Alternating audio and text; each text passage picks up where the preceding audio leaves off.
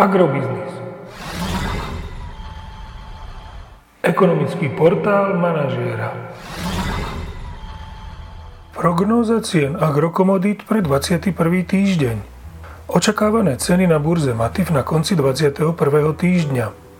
Pšenica 170 až 173 eur za tonu, kukurica 162 až 165 eur za tonu, repka 362 až 368 eur za tonu.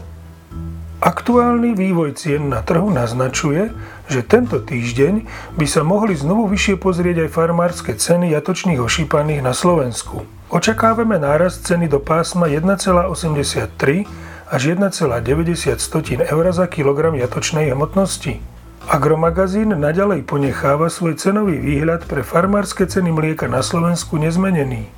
Zdá sa, že v najbližších desiatich dňoch nás čaká zdražovanie cien pohonných hmôt – Ceny benzínu Natural 95 by na slovenských čerpacích staniciach mohli vzrásť o 2,5 eurocenta za liter na 1,43 eur za liter a nafta by mala zdražieť o 1 eurocent za liter na 1,295 tisícin eur za liter. Podrobnejšie informácie nájdete v aktuálnej prognóze na portáli Agrobiznis.